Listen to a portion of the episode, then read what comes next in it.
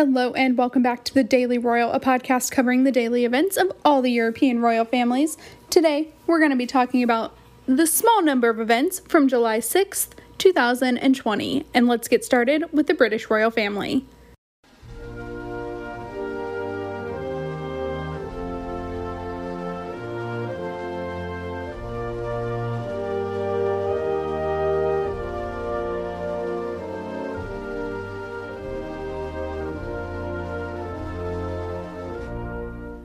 Like I mentioned in the intro, today is a very light day, so I'm going to go into a little bit more detail than I normally do um, on a couple of things. Some I won't because we talk about them every week. Um, but with that, um, the British royal family today was focused on the Duchess of Cornwall. So she was like leading the social media day. Um, so she had several things happening. Um, and first, it was announced that she would be guest editing an episode of the Emma Barnett show on BBC Five Live. Um, and so this is a radio show. So the BBC is like the all encompassing British broadcasting company. They do everything. They do the sports, they do the news, they do um, radio, like everything kind of, not everything, but for the most part, things fall under the BBC. Um, so BBC Five Live um, and the Emma Barnett show is like an hour of um, radio where they discuss all kinds of things. Um, so Camilla guest edited it, which means she had a lot of um, say in the editorial choices. Obviously, um, she had a lot of say in the content of the episode that will air tomorrow morning. And so, and then she was also interviewed um, and will be sharing about her life in quote lockdown, um, especially the time spent in Scotland, as well as um, reasons why she supports the charities she does. Um, and so, with that, this was this is kind of out of order, but it makes sense when I'm sharing it in the story world, in the podcast world. Um, so, with this, she also um, they released a quote from the interview that will air tomorrow, um, later this evening, that said um, it was about her explaining her relationship with her dogs, um, whose names are Beth and Bluebell, and I think they're beagles from the pictures I've seen. Um, beagles are Jack Russell Terriers. I can't quite tell. They look similar enough to me. Um, and so the quote that she that they released is that is quote the nice thing about dogs is you can set them down. You could have a nice long conversation. You could be cross which is the british word for angry. You could be sad and they just sit looking at you wagging their tail which is so true. Um, so I am sure, I am 100% sure you guys have heard my dog in this podcast um, because she gets very jealous when I record this. Um, but she always like does it because she wants attention.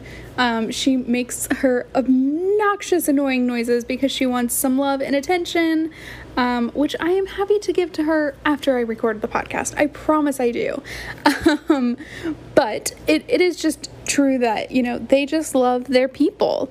Um, and then they also shared a picture of Camilla walking with Beth, one of the dogs, um, on like a hike through who knows where. Um, but it looks, it just looks really fun and super in nature and just amazing. Um, so I'm really excited to see what snippets we get out of that interview tomorrow, like I said. Um, and then also today, um, Camilla had a visit to the Swindon fire station where she met with first responders and other frontline workers um, to obviously thank them for their work during COVID. Um, you know, that is really, I think, what we're going to be seeing a lot of um, as the British Royals start having more and more engagements is visits to ambulance centers and fire stations and hospitals to thank people for their work and their sacrifices of time, sanity, um, sometimes sacrificing their own health um, to make sure that the population is overall safe. Um, and so I expect to see more of these. Um, but it was just a nice little visit um, where she thanked, obviously, the um, fire staff, um, ambulance staff there, but also um, NHS staff also um, will sit at the firehouse as well to do um,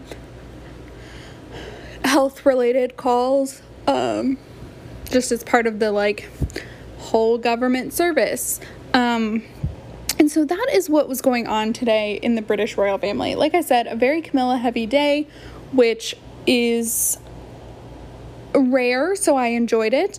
Um, and so, with that, we are going to move on to Belgium.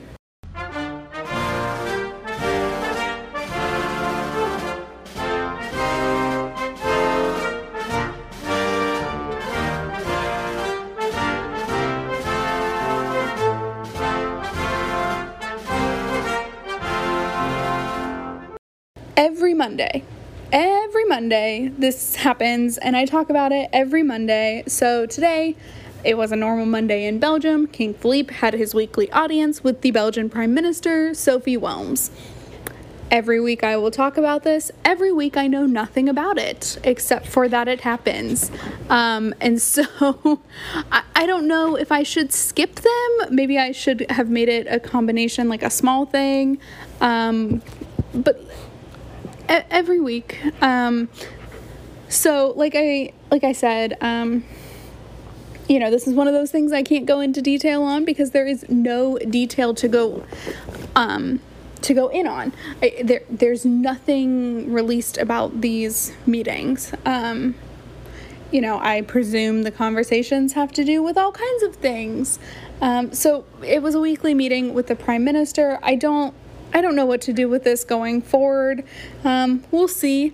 Um, but it definitely added a little bit of time to our podcast because now we are going to skip all the way down to Spain. So we are skipping uh, Denmark, the Netherlands, and Norway, um, and going to Spain, where we had a couple of different events.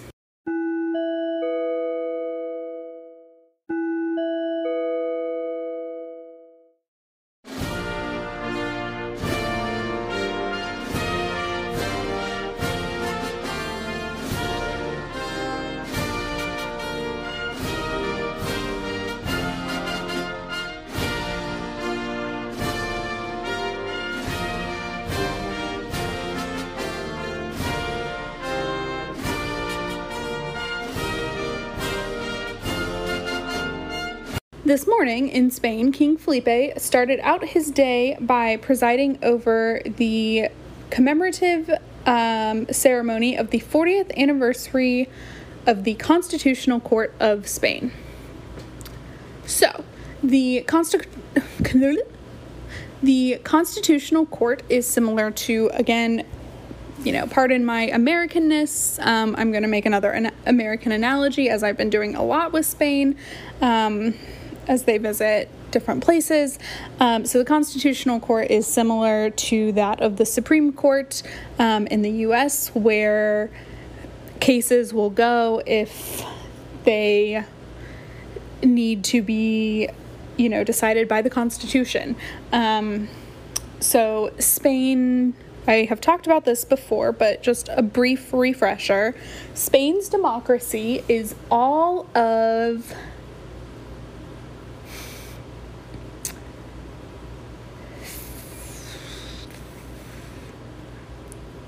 47 years old now.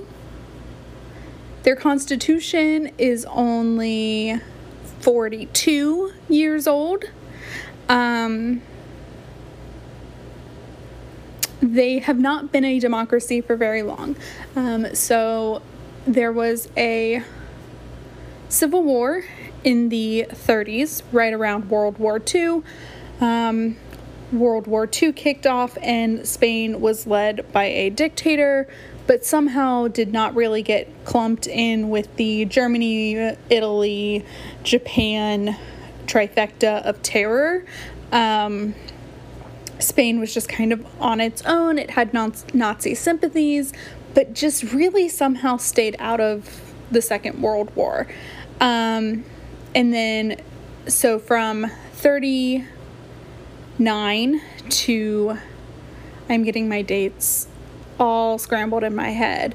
Um, I think it's 39 to 72. 72 or 75.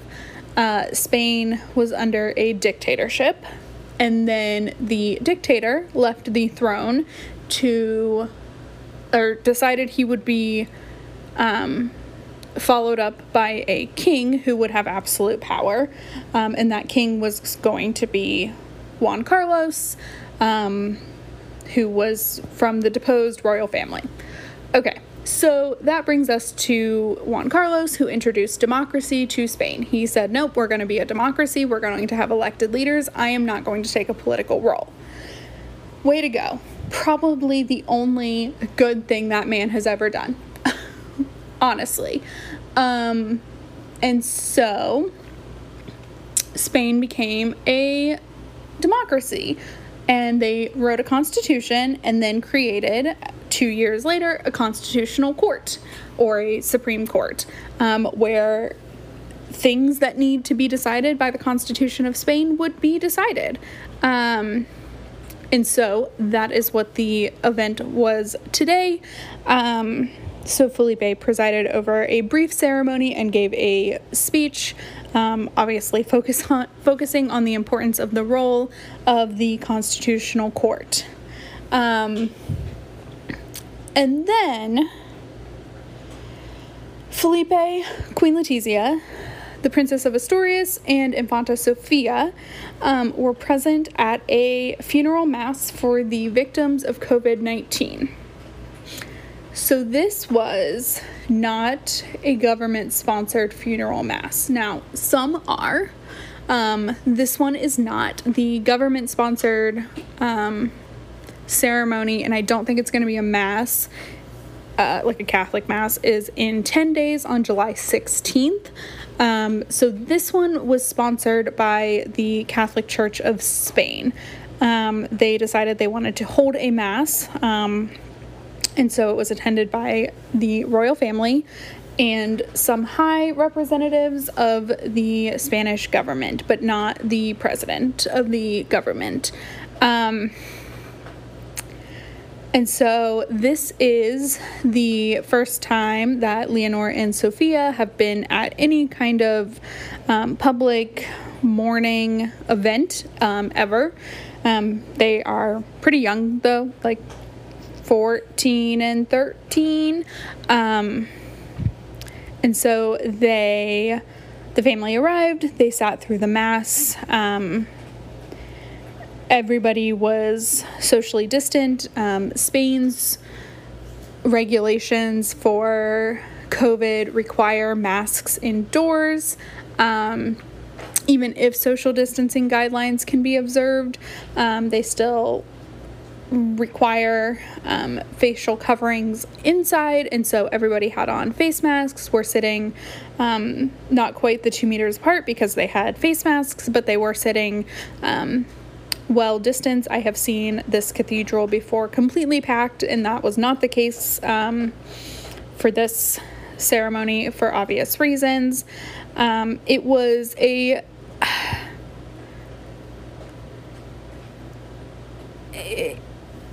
uh, you guys, I mean, it's sad. Um, I have not looked at Spain's death numbers for a while. Um, the the I, the official number a, a month ago was 20, 27,000, 37,000.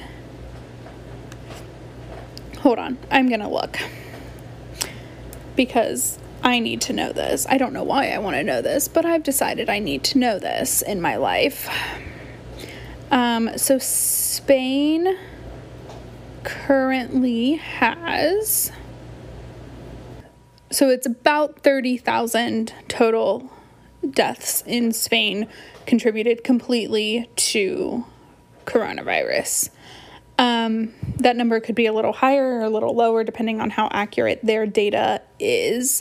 Um, and there is some questioning about the accuracy of people's data. Um, and so these this event, the event on the 16th, they're sad because this is the most casualty of Spanish lives, of really any country's lives. Um, but, you know, we're talking about Spain, so of Spanish lives, of all of their most recent tragedies combined. Um, and they've had their fair share of terror attacks.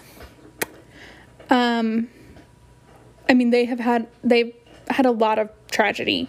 Um, and this is, of course, the highest number of deaths that they have ever seen and probably will ever see again. Um, because population wise, they're not that large. Um, and so these these ceremonies, this mass was was sad. Um, during one of the prayers, the um, the I don't know all the titles because I'm not Catholic, um, but one of the priests um,